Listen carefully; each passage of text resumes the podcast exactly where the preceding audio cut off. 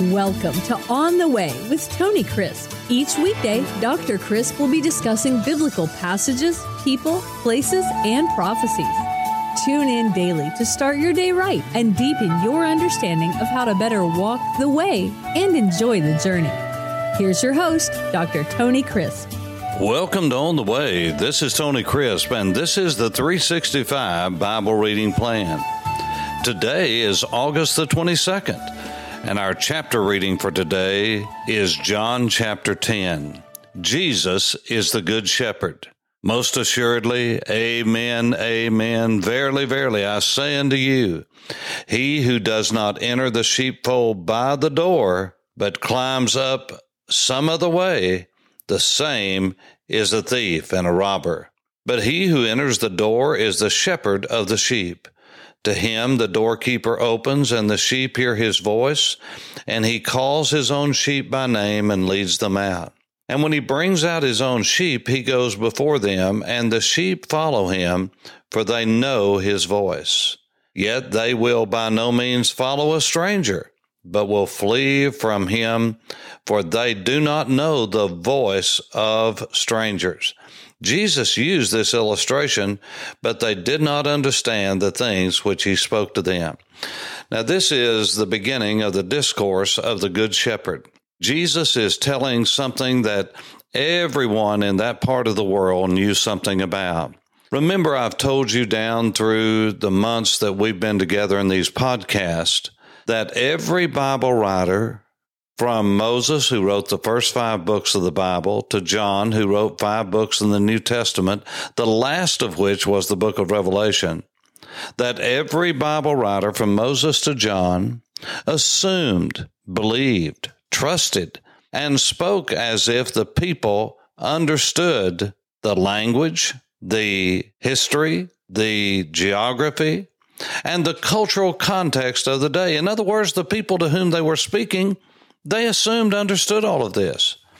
And so this language is very familiar to the Middle Easterner who knew about sheep and shepherd and many times would observe them every day. Now, it's interesting how much emphasis is placed on the voice. Just go down through that passage and read it again and see how often the shepherd is speaking, calling, in other words, his voice plays a very important part. Underline every time you see something that relates to the voice. That is the word voice itself, calling, and uh, leading. All of that, speaking. These are verbal words. These are words that speak of language, of hearing, of speaking, of vocal enunciation and pronunciation.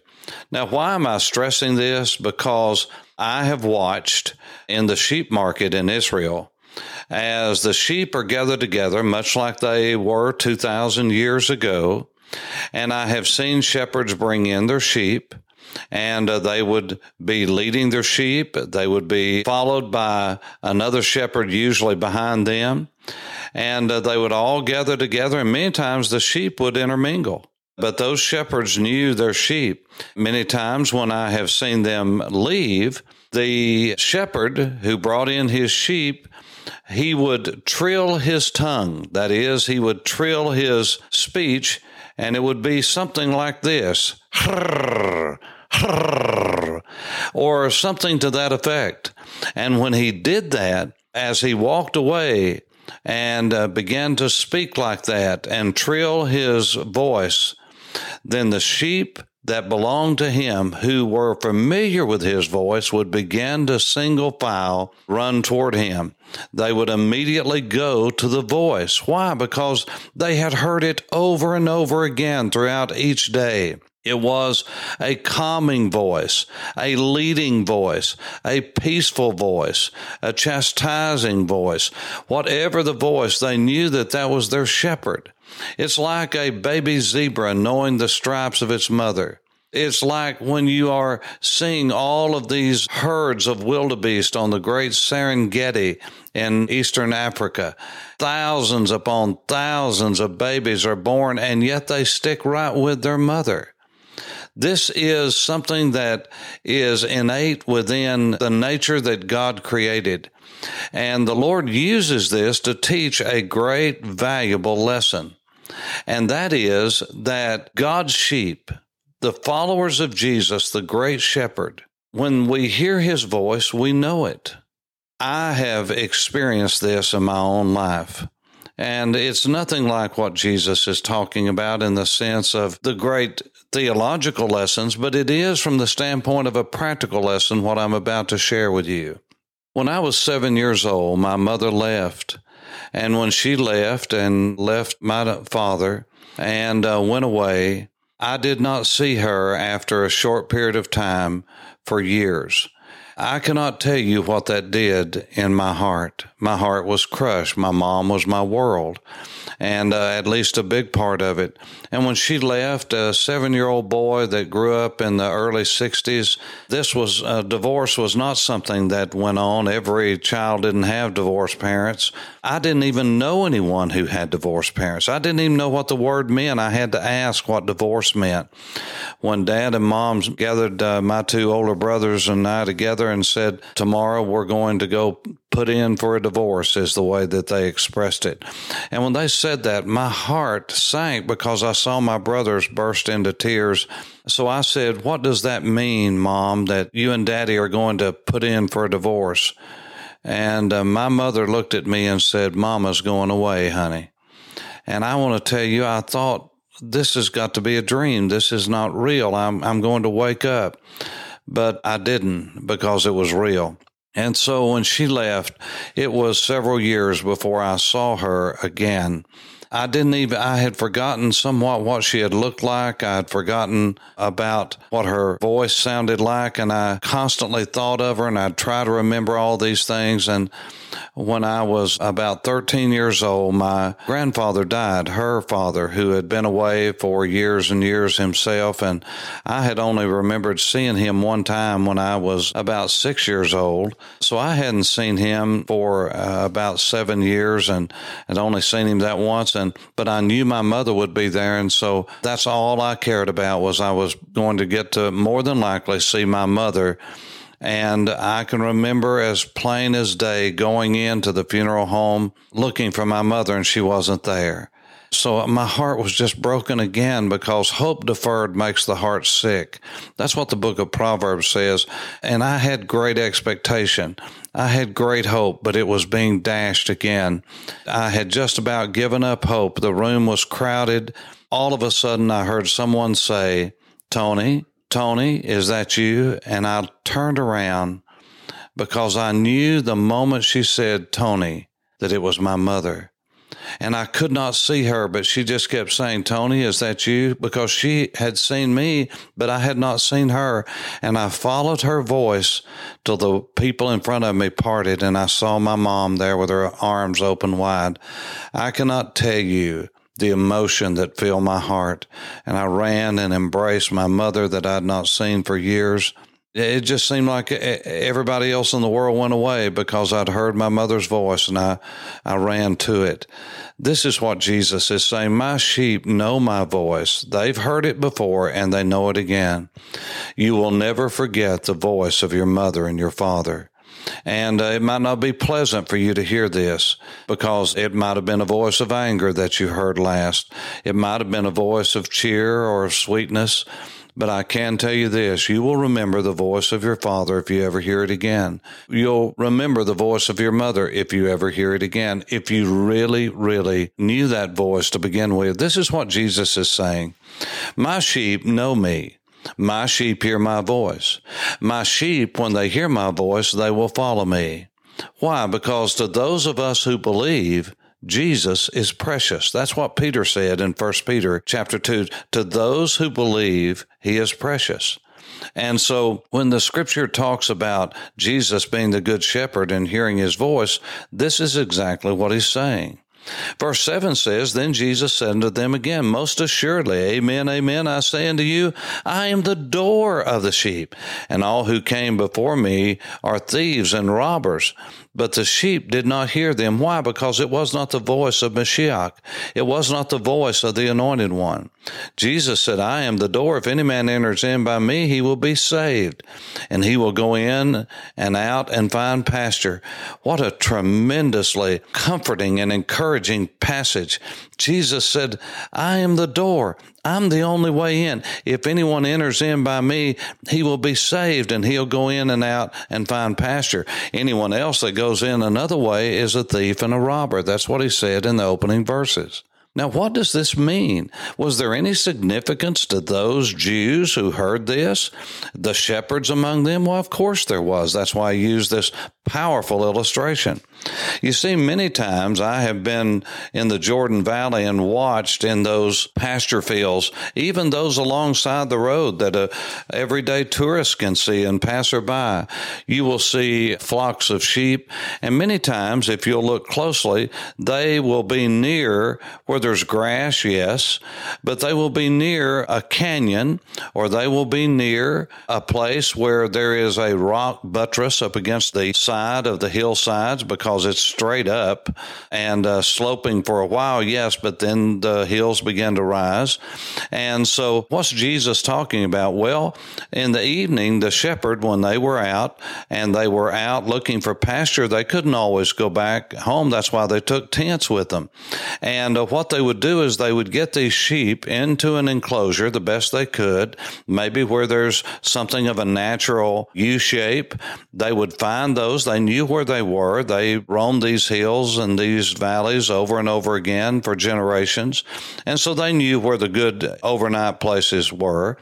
And they would build rocks where they would build somewhat of a circle as much of that as possible would be by the walls that were already there, either embankments or uh, rocks that they had piled up over the years.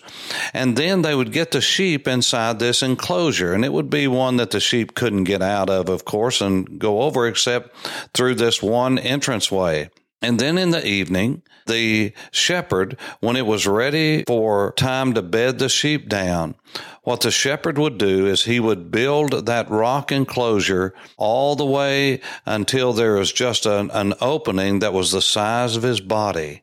He would place his body over that opening, would lay down flat so that his body would lie flat on the ground.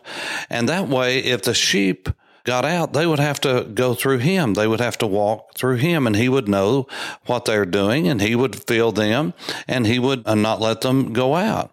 If something tried to get in, the only way that something could get in was through that door and he was the door. So no one got out that he didn't want out. No one got in that he didn't want in. And so this is what Jesus is talking about. He said, I am the door. And if anyone enters in by me, he will be saved and he will go in and out and find pasture. And then he made an amazing statement in verse 10, and it's often quoted. The thief, he's talking about the devil, he's talking about diabolos, and here he calls him a klepto. That's the word. You've heard of a kleptomaniac, maniacal. When someone is a maniac, they are excited above measure. They are over the top. It is something that's pathological. It's something that comes from within them. And so we say that someone who just as a habit, as their purpose, steals just to be stealing, we call them a kleptomaniac. Well, this is the word klepto for a thief. The klepto does not come except to steal, to kill, and to destroy. In other words, the devil, Satan himself, when he looks at you as a child of God, as a person created in the image of God, even if you're not a follower of Jesus, just someone who has been born into the human race, but especially if you're a child of God, what Satan wants to do is to destroy your life. He wants to ruin you. He wants to kill you. He wants to steal your joy, your life, your contentment. He wants to steal your family, your wealth. He wants to do all of that. He wants to murder you. He wants to kill you. Why? Because he's a murderer and a liar from the beginning. And then it says he wants to destroy. The word destroy is the same word that is used when Jesus talks about putting new wine in old wineskins, that you don't do that, lest the new wine burst the old wineskins and they be destroyed. The word is ruin. You see, the devil wants to ruin your life. He wants to destroy you. He's a liar, and he'll tell you if you'll just do this, if you'll be this or be that, you'll dabble in this and dabble in that. If you, oh, God said this would hurt you, don't believe him. Oh, that's just, that's a general rule, but you can get by with it. You're the exception. He is a liar and a deceiver, and all he wants to do is ruin every person that is made in the image of God, and especially those who are followers of Jesus. He wants to destroy your life. He wants to ruin your life. He wants to ruin your children's lives. He wants to ruin your family's life. He wants to ruin your church. Why? Because he's a ruiner. He's a destroyer. As a matter of fact, the word Apollumi here, one of the names that comes from that is the word Apollyon. Apollyon is the word that is used to describe Satan in the book of Revelation as the destroyer. His very name is Apollyon, the one who destroys.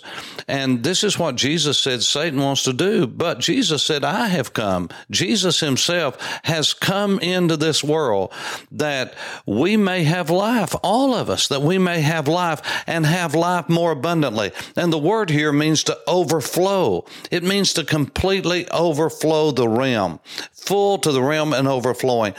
Jesus doesn't want you and me just to survive. He wants us to thrive. He wants us to walk in the fullness of God's Spirit, of the Holy Spirit, to walk in the fullness of the Word. He wants us to be everything that He created us to be. But you see, you and I will never know God's plan for our lives unless we totally surrender to who Jesus is and we take all that we are, we lay it at His feet, we take all that we have and lay it at His feet, we take all that we want to be, all that we want to have, and we lay that at His feet and we say, I surrender to you. All to Jesus I surrender. All to Him I freely give. And then we begin to understand what it's like to live in the fullness of God's Spirit and to walk in the way of contentment. He is our great shepherd, and He is the one who protects us. And if we will follow Him, we can go to sleep at night knowing that He is the door. He's watching over us. Nothing's going to get to us unless He says so. And we are not going to be able to do anything without His okay. And if we do, that which is displeasing to Him, then He's going to let us know that and deal with us not as a grandfather, but as a father. And He will bring us back to the place of obedience. For on the way, this is Tony Crisp. Thanks for listening to On the Way with Tony Crisp. Tune in every weekday for information on biblical passages, people, places, and prophecies. Fridays are for your questions. Email your questions to questions at tonycrisp.org, then just listen for your question to be answered on Friday's podcast. That's questions at tonycrisp.org. Thanks for listening and have a blessed day on the way.